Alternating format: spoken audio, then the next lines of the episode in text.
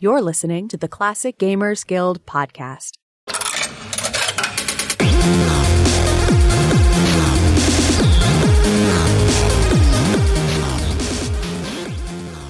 Hello and welcome to the Classic Gamers Guild podcast. I'm here today with Paul. Hey, Paul, how's it going?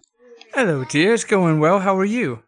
Oh, I'm pretty excited actually. We have a special guest on today who is a uh, former full stack web developer and UX multitasker and a current lead programmer at Transolar Games that is currently working on Summer Daze at Hero U and has also recently submitted a little game called uh, Chosen One into Adventure Jam 2020. Let me welcome Cidney Hamilton. Hey, Cidney, how's it going? Hey, Anna. That's a very flattering intro. Oh, wow happy to have you here. Uh, so, uh, I guess that is mainly what you've been spending most of your time on working with, uh, Summer Daze at Hero U. Now that's a game made by Transolar Games and that's an indie game studio that was founded mm-hmm. by somebody that many of us know and that's Lori and Corey Cole, uh, creators of the Quest for Glory series. Yes. Uh, so Transolar Games was founded right when, I believe when they were doing the School for Heroes web game and after a while, they decided to actually make a video game. Originally, they were just going to do a text adventure, but then decided they wanted graphics. So Hero U was kickstarted. I was originally a backer. Um, around that time, I was starting to get pretty disillusioned with web development and was learning Unity programming on the side and then saw that they needed additional programmers. I reached out to Corey. We talked. I was originally just going to work something like, I mean, 10, 20 hours a week on the project in addition to some to some freelance work. Mm-hmm. But as Hero U progressed, I got a lot more involved in part because it was pretty close to not actually shipping. Mm-hmm. And um, since then, I've I've been the lead developer. So Summer Daze, I'm the only programmer. There's two artists that are still working on it. It's a much smaller project and is much more focused on pure story rather than combat or game mechanics. So yeah, it's a it's a beautiful game. So so you have a smaller team now. Uh, how many people would you say that you work with on a daily or weekly basis? Just five. There's the Coles and the two artists, uh, J.P. Selwood and Al Eufrasio, who is also a Sierra alum. Mm-hmm. That's a great team, and I guess Lori and Corey must uh, you must be in contact with them fairly regularly too. Do you guys do meetings fairly frequently? Um, we have regular Tuesday meetings over Google Hangouts, but we mostly talk via Slack or IRC. And oh. Corey also is very active in our in our Discord server. Wow, so everybody has to really be technologically on board. Uh, that's pretty cool. And I'm guessing none of you really live that close to each other either. Uh, it's actually a lot better now. Um, on Hero U, the other lead developer was in New Zealand, so meetings were pretty hard to schedule. So now yeah. we're at least all on the same continent. Oh, so, that's good. So to start from the beginning, Cidney, uh, did you um, uh, how did you get into programming, and did, did you specifically want to go in for games, or was it just uh, more of a g- general programming uh, that you were getting into?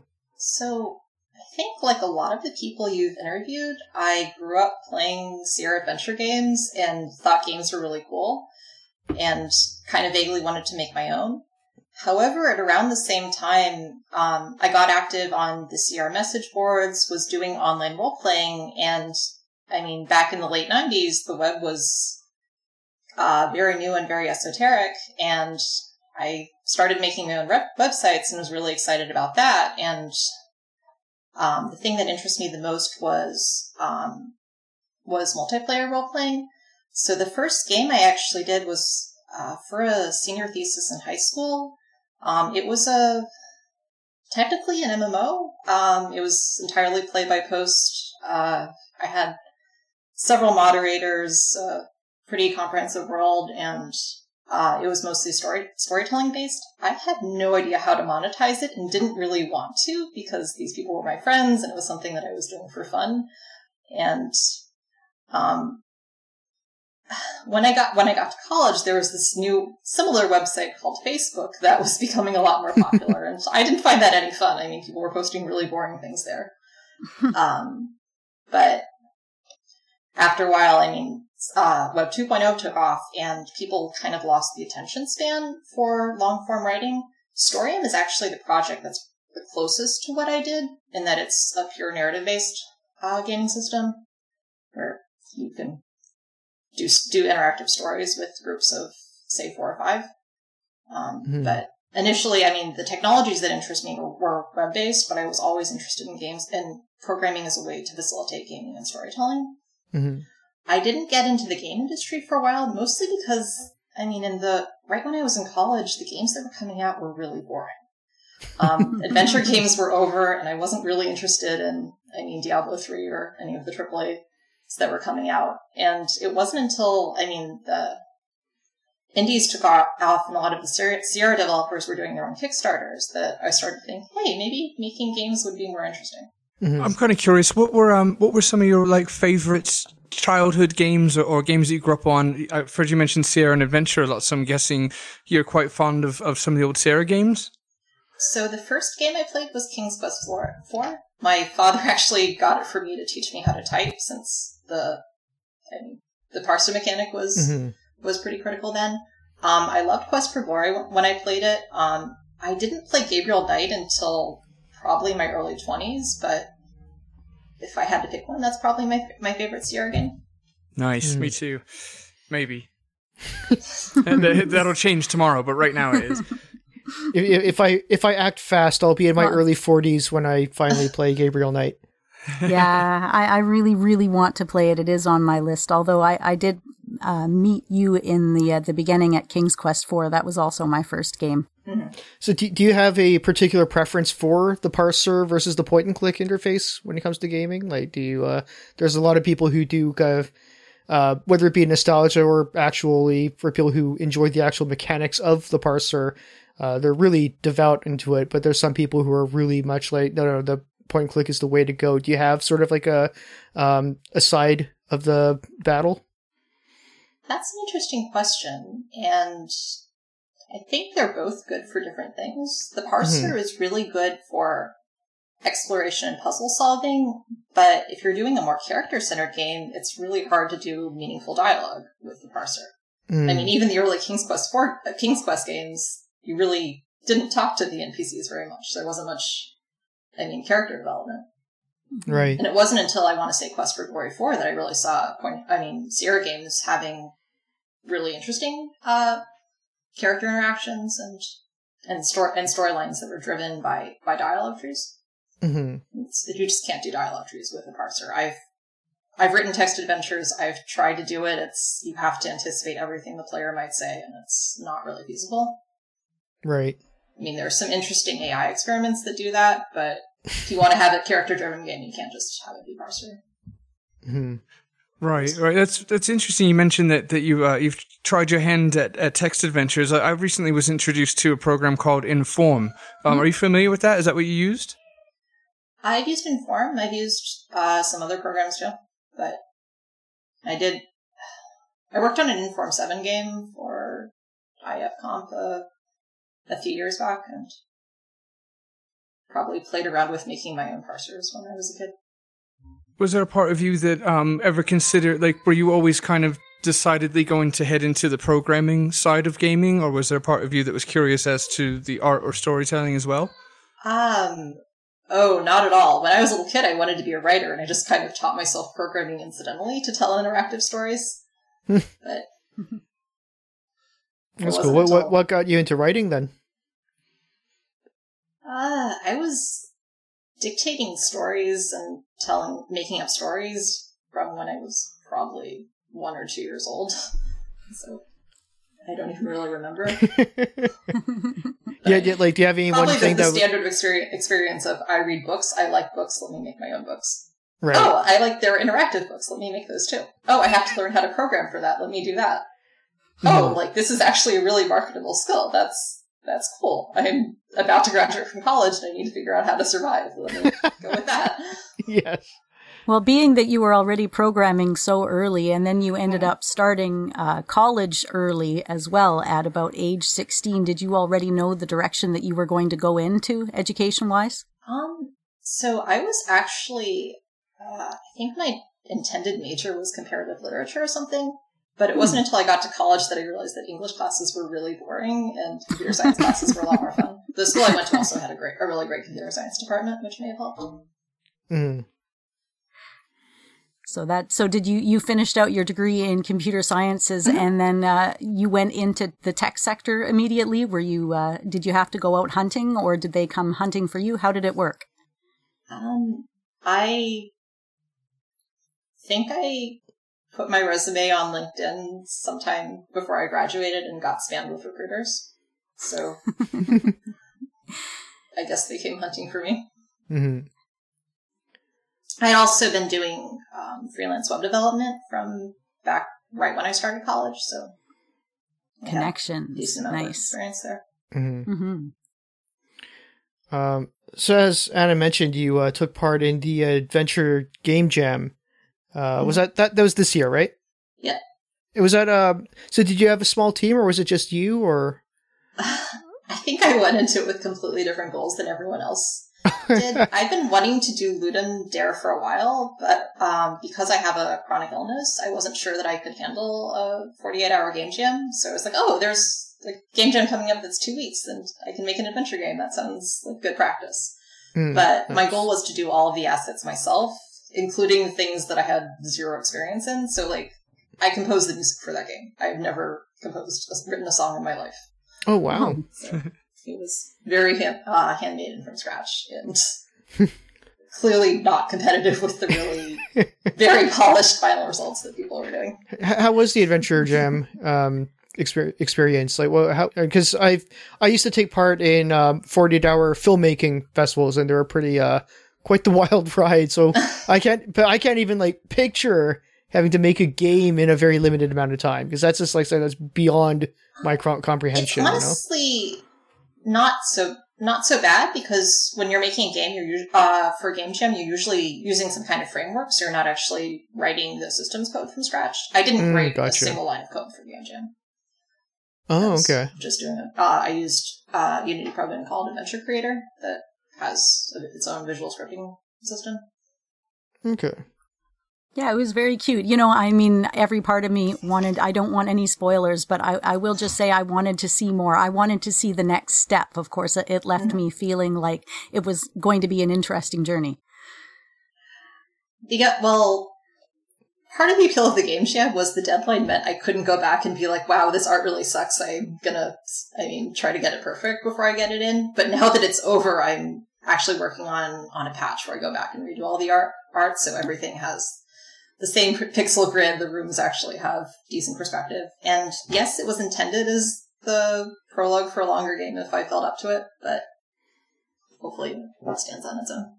hmm I think so. It had a nice mood to it. I mean, it was anticipation, but it was also a little bit scary, but there was also, you know, ready to wield power. And it, it had a lot of feelings in it for a shorter game. Um, some of that was, I, I mean, Summer Daze is very much a family friendly game, and all of the Quest for Glory games really are. And I kind of wanted to do something that was a bit darker, and Mm. This gave me an outlet to do that. hmm I kind of would think that you probably didn't get a, a whole lot of sleep in, in them two weeks, considering you had to, you know, l- learn how to and compose your own music and, and do the art. I mean, that sounds like a marathon. Um, it it's definitely a marathon, not a sprint.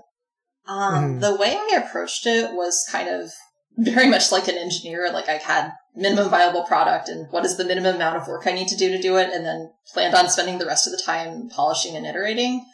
But as it turned out, once I actually had the game working, I was exhausted and didn't quite get all those those other extra features in. For like, for hmm. instance, there's no save game system. There's the there's a there's a lot of stuff that I deferred because it was optional that I didn't end up doing. And at least following the other people on Discord, a lot of people approached it by doing the arc first and then spending like the last few days frantically trying to fix bugs and getting everything together. Whereas like I planned on fixing all the bugs like a week before before I shipped it. So Right. I definitely I'm actually really excited about doing it again next year now that I know what to expect. Yeah, there's a, a scary anticipation about the first time and a lot of wondering, and there's a certain confidence that comes with doing something the second time for sure. So I'm looking forward to seeing your entry in next year's. The other thing was I was for a while I wasn't even sure if I was going to submit it or submit. I, I definitely wasn't planning on submitting under my real name. I probably made this mistake of telling Roberta, who is our marketing person and uh, probably the a, a, very ardent Quest for Glory fan, and she mm-hmm. she tweeted about it. So by that point, I was committed. now it's happening. Oh, that's great. So uh, you must have had some role models growing up. I'm guessing some of the women in the industry might have encouraged you to go in this direction. Is that true? People like Roberta Williams, maybe Christy Marx, Lori, who you're with now, Jane Jensen. Yeah, definitely. I mean, um, because there were so many uh, female Sierra designers, I didn't. It took me a long time to realize that that was unusual. Yeah, I feel you there. Mm-hmm. I mean, even outside of that, I didn't realize that it wasn't a thing that girls did or didn't play computer games. I just thought it wasn't a thing that kids my age played computer games. So that was the way that I saw it as split. Uh, did you know many people growing up that played computer games? I really didn't until I started. I mean, I started spending time on Sierra Message specifically because it was hard for me to relate to kids my own age and because um, I wanted to find fans of something similar. So by the time I was nine or 10, I had a lot of online friends that were very into the same games I, I was into. Mm-hmm. But as a little kid, nobody understood what I was talking about. no, I feel that outside of my family, anyways, that people were just like, "Oh, you play games on the computer? That that's fun. Do you want to watch? N- no, that's okay." yeah, it was always like, oh, I didn't know Mario Brothers was on the PC too. it's, it's not.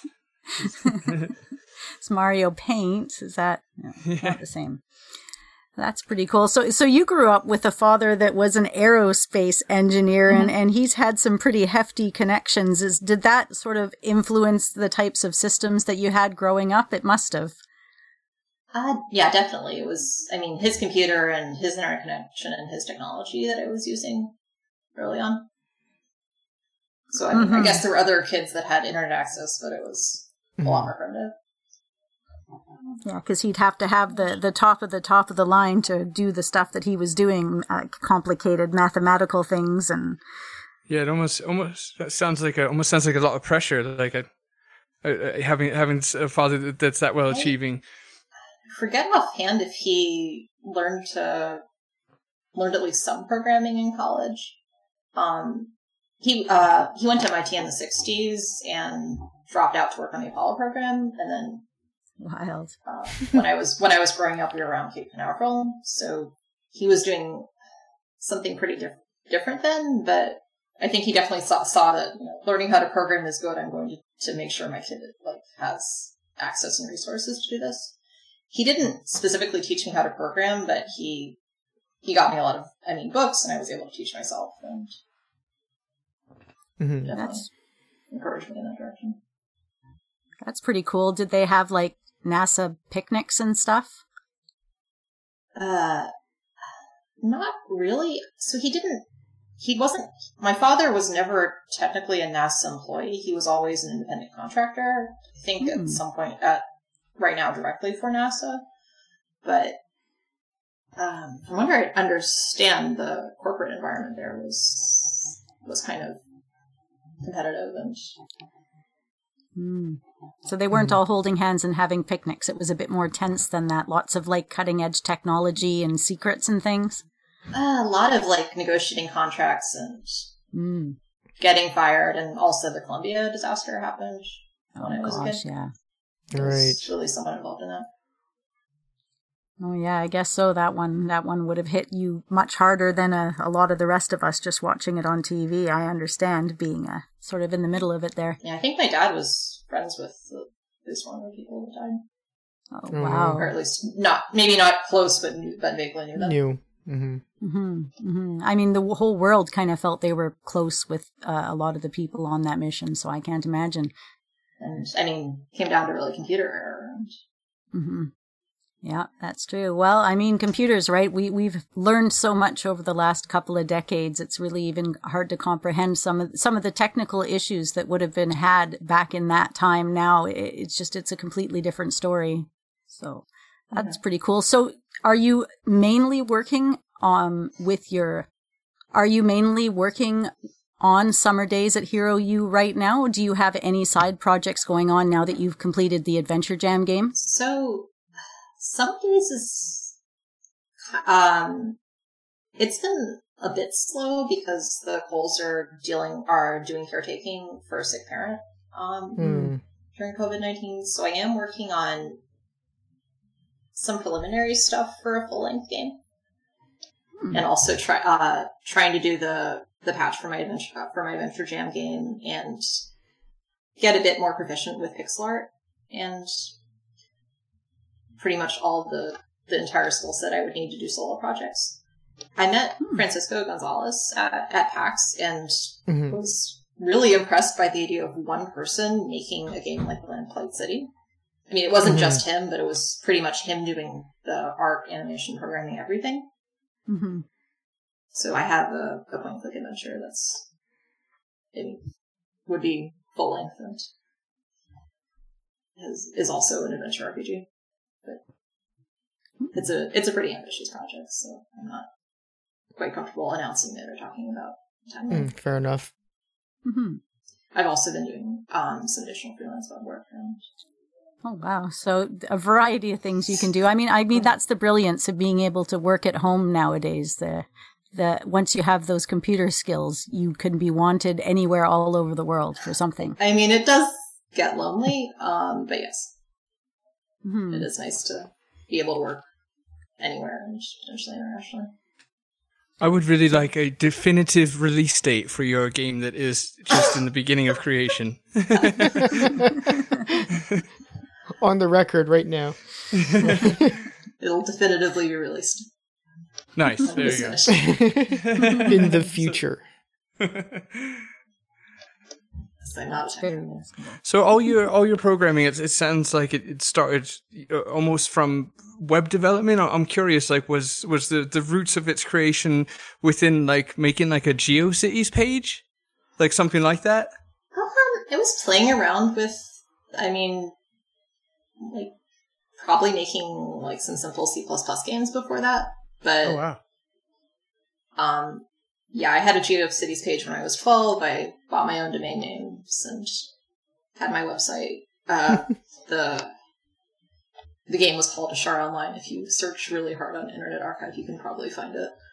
I was just gonna ask if uh, if your GeoCities or the game was on the Wayback Machine. That'd be fun to go look at. hmm I think there's actually a fan page for it that's Oh wow. more accessible than the actual game. I'm gonna have to check that out. That's pretty cool.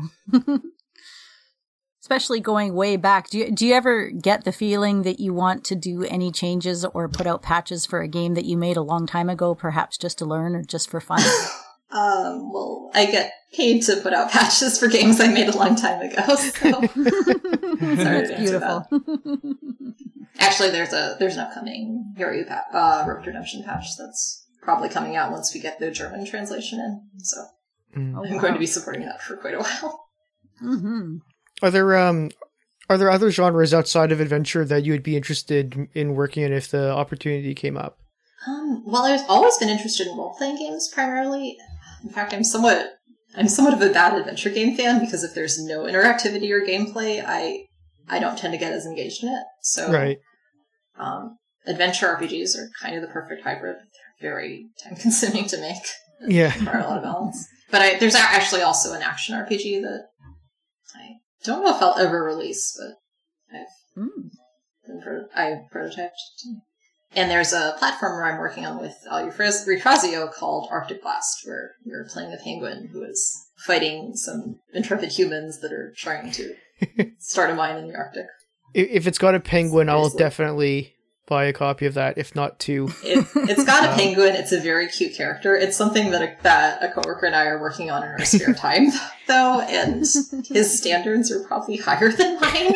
I mean, like I, I've been doing the game jams to be like, yeah, I can just make a game in a few days and release it, and he actually wants this to be, you know, reflective of you know the quality of games that he's made in the past. And if you release a patch for it that uh, turns your character into a duck, I'll buy five copies for Paul.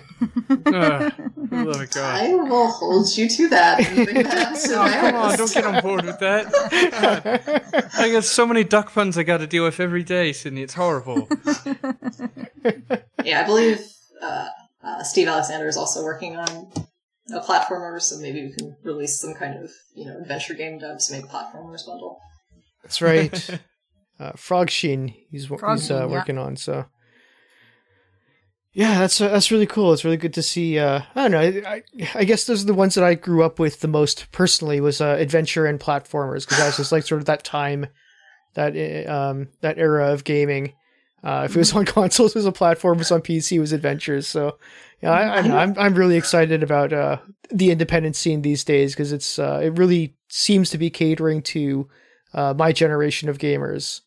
I unfortunately I never grew up with platformers, so I probably find find platformers way too hard, and the mechanics of Yeah. coding are probably way too easy for people that like you. But I did like how you mentioned the, the indie scene as if there's any other scene for adventure game fans whatsoever. um, well, technically, the Steam Summer Festival just happened, and adventure was the most popular category, I think, or one of the Was most popular really? categories. There are a lot. I mean, because everything is tagged adventure. If there's Yeah. you know some kind of story to it. Where I was explaining adventure games to my oldest son's girlfriend, and I said it's kind of like the Clue games you like, because she really likes the Clue games. I said, but with a little bit more story and content. She's like, oh, okay. So I threw a few on her computer, and and we'll see what she thinks. She's never played one in her life, so. What, what did you start her out with, Leisure Suit Larry? no, I, I just I, I gave her King's Quest five and uh, and I gave her Space Quest four. I don't figure she'll do very well with Space Quest four, but she'll find it funny for a few minutes and, and she might like the King's Quest five. do you do you think there's a game that would be better to start her off with? Maybe do you think I should have done a Lucas Arts game or something? I don't think King's Quest 5 has aged well. but the hand painted graphics, come on. Uh, the the interface was a bit rough. That's a I mean, if you're going to start with a King's Quest game, probably King's Quest Six. Hmm. Yeah, that's reasonable. I just thought maybe, you know, having an owl around might make her want to play games more. I, I'm sure puzzles like throwing a pie in a Yeti's face crosses generation gaps. well, at the time, it seemed like a great idea.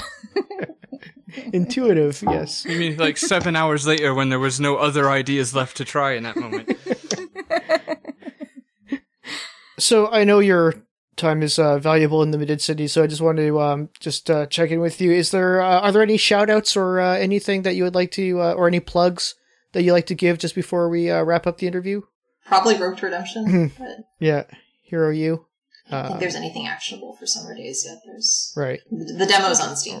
but Wishlist Summer Daze at Imperial. All right. Sounds good. All right. Well, thank you so much for joining us, Cidney. It's been an absolute pleasure talking to you as always. And and listeners, you you heard her go bloody wish list them games, right? Get Rogue to Redemption if you haven't already, which you should have. And if not, uh, Summer Daze wishlist that on Steam. It really actually does help the the developers. I I think probably maybe it's just a button you can press Yes, it it. does. See It confirmation. All absolutely. right. Yeah. Press that. and it, press there's a playable demo too, so uh, give it a shot, see what it's like, and uh, Yeah, exactly. Give the demo a go. Press the button. Press it twice. Actually, no, don't press it twice because that'll just undo the first time you pressed it. press it Just press it three times. times. yeah, one or three times, no, no more or less.